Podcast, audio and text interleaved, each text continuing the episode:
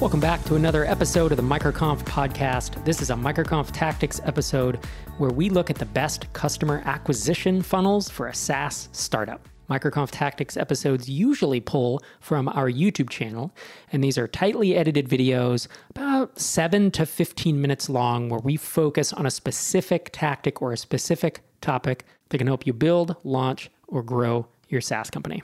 Before we dive into that, MicroConf Local in Atlanta, Georgia is happening just a couple weeks from now, October 18th, 2022. I'll be there.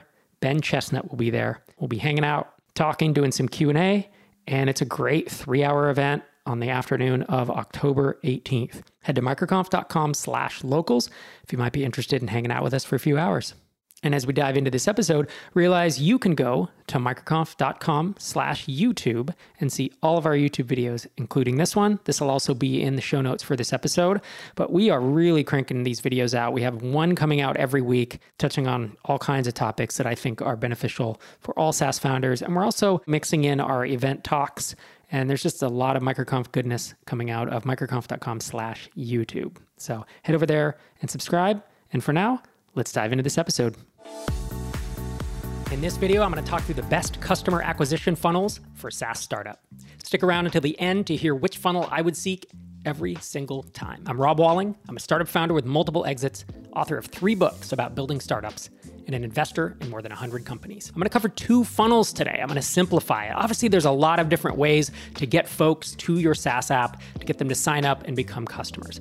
I'm going to simplify it and go with the two main funnels that I refer to the most low touch and high touch. First, I want to talk about low touch and really define it for you, talk about the implications of it, and give you the three basic steps of what a low touch funnel looks like. So, a low touch funnel is one where you probably guessed it, you drive traffic to a website and you try to get people to convert. You don't have a lot of customer interaction. And in fact, low touch and no touch are often used interchangeably. Low touch funnels usually imply a lower price point. It's hard to have a really expensive product and not speak to your prospects or customers in advance. And the first step in a low touch funnel is to drive traffic. And since your price point is low, oftentimes that means you have higher churn.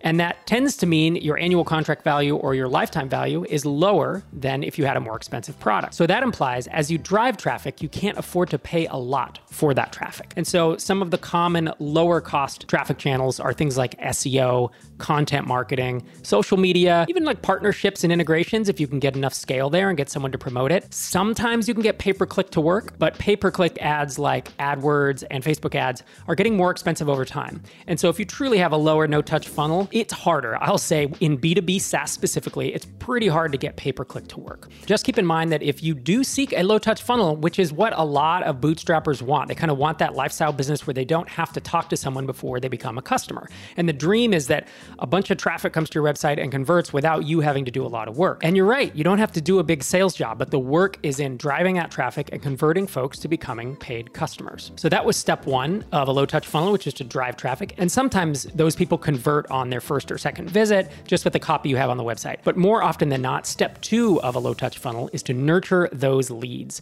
And there are many ways to do this. You can use retargeting, which is where you cookie that individual and then you can advertise to them on Facebook or Google or other networks. An email list is another way to nurture, and that's where you offer a lead magnet like an ebook or a free course so folks can learn how to solve problems relevant to your application. Or even a free trial and a free plan. These are ways to nurture leads so folks can try out your product. They can start thinking, you know, is this valuable to me?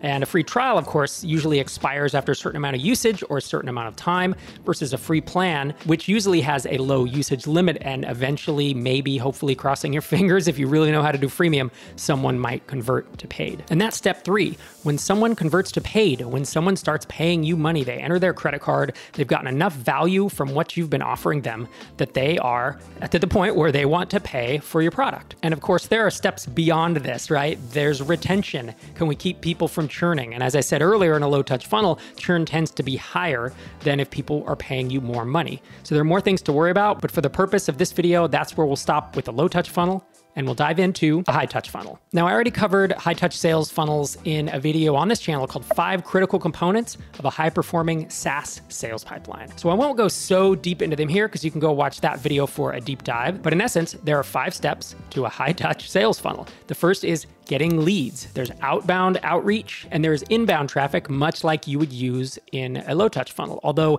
you will have more budget. If you're doing high touch, you're charging more. And so you should have more budget to do things like pay per click ads, to do cold outbound outreach, and to really double down on these marketing approaches. So after you drive the leads, step two is usually to qualify those leads. And as a founder early on, you'll be doing that yourself. Later, you will assign it to members of your team, SDRs, and BDRs. And the questions you're asking in this phase are Does this prospect have the budget to afford our product? Are they a great fit for our product? Will they be successful with it in the long term? You're qualifying them to find out if they are a good customer for you and your product is a good fit for them. Step three is usually a demo.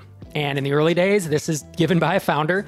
And as you move on, you hire salespeople, or as they're more commonly known, account executives or AEs. This is where you're able to find out from that qualified prospect what they're actually looking to accomplish with your software. And then you're trying to show them just enough that they know that they can solve that problem. You're not giving them a full demo of every settings page. Your demo should be shorter than you think. And it should involve you asking a lot of questions of that prospect to find out what are they trying to do with your product. Step 4 is to close the deal. This often requires multiple follow ups, might even require multiple demos, multiple conversations if there are many people making the decision. And obviously, the more complicated the sales process is and the longer it takes to get to close, the more you need to be able to charge for your product to make it worth not only your while, but as you expand your sales team, you're going to bring more people into it. And the more time they have to spend, the more money the deal needs to be worth in order to justify it. The process from demo to close can be amazingly fast, it can be a few weeks, or it can take many months depending on your sales cycles. And the last step in a high touch funnel is to onboard that customer. Usually there's a customer success person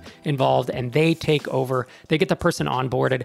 And now it's time for customer success to be able to show that person all the value that they've paid for and to follow up and touch base with them on enough of a cadence that you keep them around as a customer and they don't churn because all of the effort you've put in to driving those prospects to your website, to qualifying them, to demoing, to closing the sale, you don't want that to get wasted. I keep saying that churn is the death of SaaS and is something you need to focus on in any of your funnels. In a second, I will tell you the funnel I would choose every single time. But before that, if you've enjoyed this video, I'd love it if you would hit the like button and subscribe to the channel. We have content like this coming out every week on this channel. So if I were to decide between a low touch and a high touch funnel, I would pick neither. I would pick a dual funnel where you have both. There's incredible power in having a low touch, high traffic funnel with a lot of people coming to your website and a lot of folks talking about your brand. And if you can have that lower end funnel with lower price points, but also support enterprise customers, it's an amazing combination. And we see that in startups like Signwell, which is electronic signatures. They have folks coming in paying them $12, $15 a month, and then they have folks coming in wanting enterprise deals. Squadcast.fm, which is studio quality podcast recording in a web browser, has a similar dual funnel. You can imagine there are folks coming in to do their Dungeons and Dragons podcast, and then on the high end, you get a huge podcasting network or even a radio station that is trying to record remotely, and they can and should pay thousands of dollars a month. There's such strength in this dual funnel because you get these big, low churn customers who pay you in advance, but you also get hundreds, if not thousands, of customers who are paying you less and may have a little bit higher churn, but it builds the brand and it builds your reputation across the internet, across the Facebook groups and the Slack groups. And that mix of low and high touch customers actually makes your revenue into a much smoother graph as it grows instead of having either these big spikes as you normally do when you have these big high touch enterprise sales processes. And it also keeps you from having the high churn that a low touch funnel normally gives you. So I hope you enjoyed my walkthrough of the best customer acquisition funnels for a SaaS startup, and I'll see you in the next video.